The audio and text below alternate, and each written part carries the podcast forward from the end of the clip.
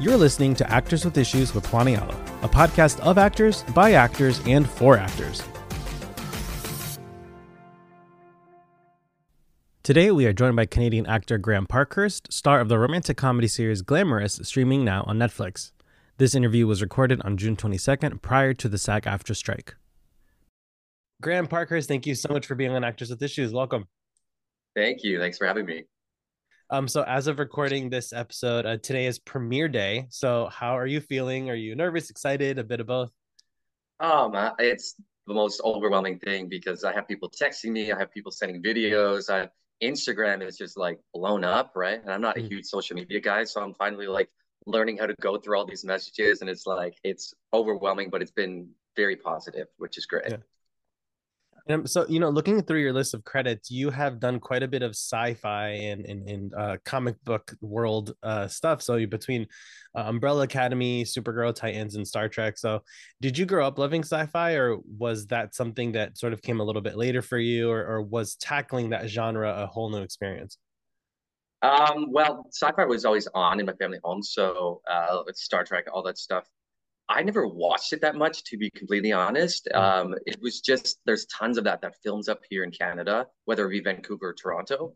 So because of the amount that films up here, you kind of like every actor here has like a list of sci-fi on the on their resume. But I will say, um, I I started watching a lot more of it after being uh, on projects like that because they're really amazing shows. Like Umbrella Academy, that's crazy, you know. So like watching it and then being in it, you're like, this is insane. Like this is so cool. So um, of course I didn't I failed to mention what premiere we were talking about, but it's with Glamorous that's now on Netflix. Um, and you know, with that whole experience, was it sort of the typical self-tape callback uh experience for the audition or or did you find that it was a little bit different this time around? This time it was the exact same. Um actually I have a really funny story, mm. hopefully appropriate. But uh, so I I only had about um, I had to jump on a train and then I got this email and this this character Parker and then I read the description. I was like, oh, you know, it's like some perfect gay cis white man. I was like, you know, I don't think I fit this, right? So I was like, whatever, I'm not going to do it. So I I, I uh, canceled. But then a friend of mine called me. I was like, I think you should submit. And uh, so I literally did it within like 30, 40 minutes. Had it like completely filmed, completely edited, sent in. It was just like, and I never thought about it again. I was like, oh yeah, this, this casting director will never bring me back. But uh, yeah, and then I uh, then I got the call back while I was actually in Italy, and I was like shocked because I was like, really? So, um, and then I had it was actually my first um, like screen test. Like I guess it was over Zoom, but we did a screen test for it. Mm. It was the first time I ever did one of those. So for me, it's like this whole thing has been a new experience because usually I just because uh, there's smaller roles that I've done generally, you just get booked off of the one self tape, right? So yeah, this this whole thing was like being shot out of a cannon, but we won, so it's good.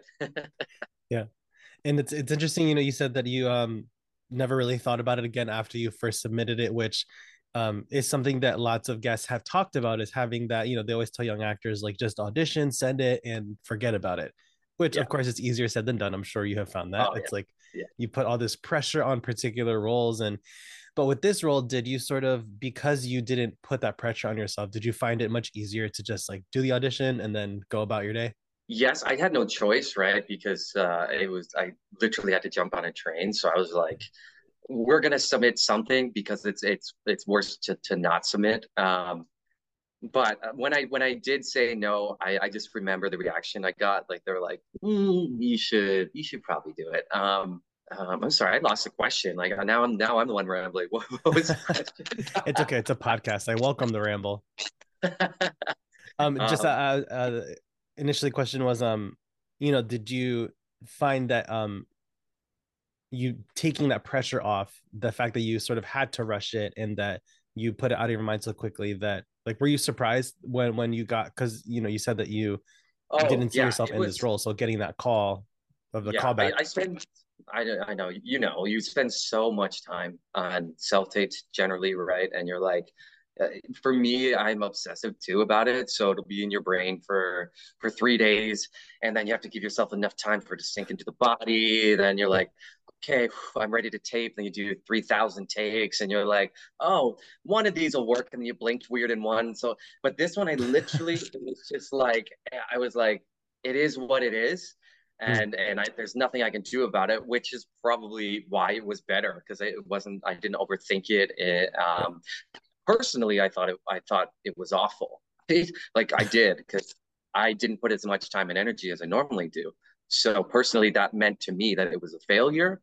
Um, but uh, you know what? Maybe I should put less time and energy into all the other ones. We'll see. yeah.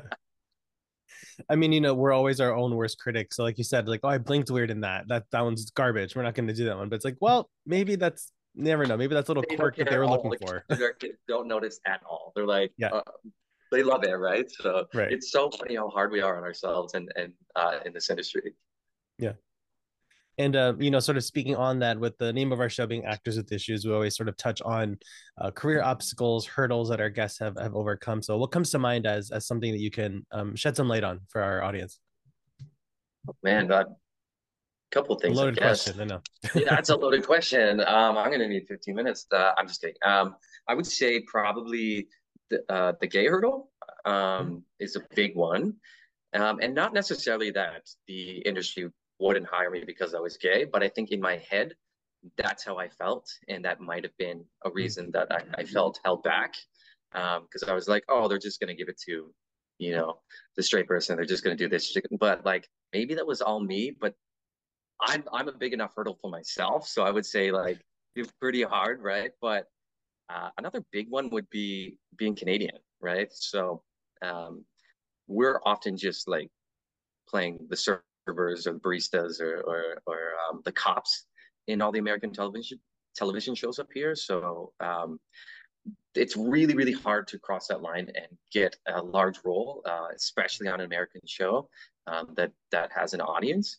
So um, we often have to go get a visa and then move to the states. Like the saying here is like if you want to work in Toronto, you have to move to LA, which is insane. But uh, it's almost like the casting directors see you as more legit if you move away, uh, and then they're more likely to hire you, which I think will change now that we have so many productions up here.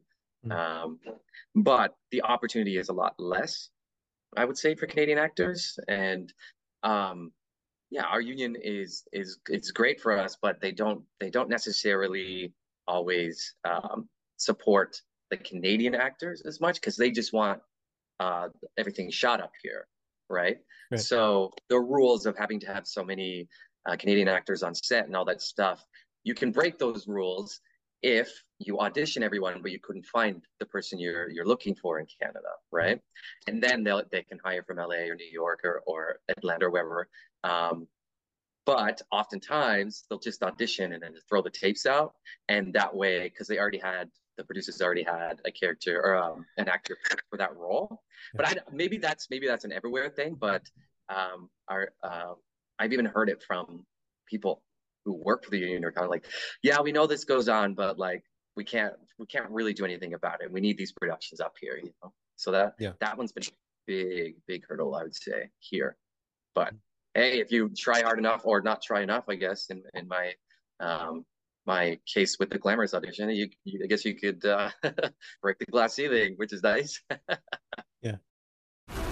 This episode is brought to you by FX's The Veil, starring Elisabeth Moss. FX's The Veil is an international spy thriller that follows two women as they play a deadly game of truth and lies on the road from Istanbul to Paris and London. One woman has a secret, and the other has a mission to reveal it before thousands of lives are lost.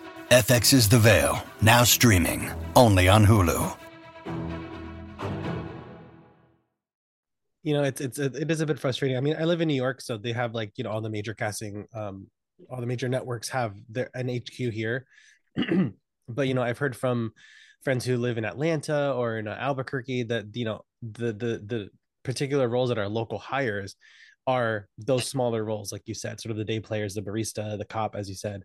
So um, yeah, I totally get that. You know, sort of being a, a hurdle, and it's actually not something that many of our guests have talked about because lots of our oh, yeah. uh, guests are are American, so they've never dealt with that. Um, yeah. Or uh, this is one actor in particular he hasn't been on the show, but uh, Nick Dodani, he was in um, the Murphy Brown reboot a few years ago. Okay. Dear Evan Hansen. Um, he oh, was in New York for years doing stand up. He has a stand up, an actor, and then moved to LA. And within two months, he booked a series regular job in New York. so he had to get out just to come. Yeah, right that's, that's exactly how it goes. Like series regular, when you see a series regular um, and, a, and a Canadian breakdown, like this our entire industry just goes oh well we're not gonna book it so it doesn't matter which is wild we shouldn't be thinking that way right yeah. um but i mean i guess it's everywhere i guess it's not just canada but that is one of the biggest complaints i would say uh, with my fellow actors the actors i know too it's like we're we're it's canada's not the epicenter for this right it's it's america you guys created fame basically right like la created stars and yeah. um so um, we don't have much of a star system here, so it's not it's not easy to to push these names unless you go to LA and try to make yourself a star there or someone known. But uh, that that is definitely the hardest the hardest thing I would say. Um, and universal here, we can kind of all feel collectively the same way. Well, not everybody, but most people I know feel the same way. You know, it's interesting with um, you know certain shows will break out from canada but only when they're picked up by like a us distributor and network as you said um, i'm currently rewatching Schitt's creek that's the first one that pops to oh. mind is that it blew up on netflix on pop tv and yeah um but yeah those uh cbc or um uh kim's convenience same thing sort of a cbc original and then it breaks out once it gets moved to another sort of platform yeah yeah, yeah it's and it's, it's tough because the pay scale here is also like not nothing close, right? Um, I actually I don't I don't know so much about the um, like the day players and guest stars and stuff like that, but uh, like we it's not it's not anywhere near what what Americans get paid generally. Hmm. Um, so when an American show comes up and you're working on this show, like it's uh, it's there's a there's a huge difference in mm. in and how you're being paid. But if you if you move to LA or you move to New York or whatever, and then you come work in Canada again, they're like, oh, we actually do have more of a budget. so you're like, oh, oh magically, magically, we can pay you more. so, so I get it. Like I understand, and I'm, yeah. I mean, I'm going through the visa process right now because uh, I'd like to expand. Not that I don't think I can here, but um, I just need, you know, I, some somewhere fresh would be nice, and then mm-hmm. just be feel like uh, feel new somewhere and and alive and get to know people again right uh, yeah. at, a, at a different level i guess than i was a year ago so yeah and you're being proactive and that's great that's exactly what you know all actors have to have that sort of drive and not just be like i'll just wait here till the phone rings it's like or you can yeah. you know get ahead of the curve so that's great that, that you're, that you're doing that uh, especially yeah. off of you know glamorous and um yeah and i'm also curious you know lots of uh, young actors will um whenever we post like you know what questions do you want us to ask a lot of them ask about sort of um how to get that first agent or manager that can help them get the ball rolling in their career because lots of times you finish a, a bfa program or a conservatory and and not all those programs have showcases so you're kind of just sent out into the world and you're like well now what yeah, so, it's like, uh, go try it. And you're like, yeah. what do I do? like, okay, Hollywood, I'm ready. And it's like, mm, that's not really how it works. Try yeah. to get discovered these days. It's not like back in the day. You just show up to the Warner Brothers lot and say, hello, here's my headshot. Give me a job. no. Uh, so, in your experience, you know, what advice do you have for for actors who maybe feel a little bit stuck because they don't have that first uh, rep who can help them get things started? Oh, that is tough. I started like a long time ago, like I know I look really young, but uh, I'm not. So uh, when I, I went to musical theater school, and then mm-hmm. I was able to like we had the showcase, um, but I had a I had my singing teacher there had reached out to her agent before the showcase. I had already signed with somebody prior, mm-hmm. and then when I wanted to switch into film and TV, whether it was just like uh, young people delusion, I was like, oh, anybody will take me kind of thing, right? And I just you just start small, like um, don't go for the top agents. just don't, not the beginning, right? Even if they do bring you in, if you're not prepared enough, then then it's going to be a bad experience. And I, I went through something like that. So um, find an agent that you love and find uh, an agency that, that doesn't have a lot of you on their roster, like a lot of your type. Um, but also like take time, take your time.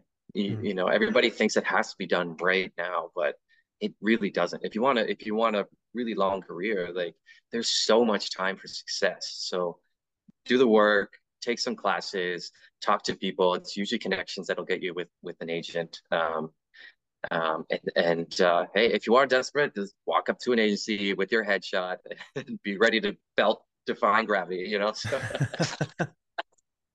so before we go, uh, we always love to end with uh, with this question. In in ten words or less, what advice would you give to a young actor? Um, take your time and find the joy. Awesome. Well, Graham, thank you so much for taking the time uh, to chat with us today and for talking about the issues. I really appreciate it. Thank you so much. Thanks for joining us. Be sure to subscribe to Actors with Issues on Spotify, Apple Podcasts, or wherever you get your podcasts, and visit our YouTube channel for full video interviews. Actors with Issues is executive produced and hosted by Juan Ayala. See you next time.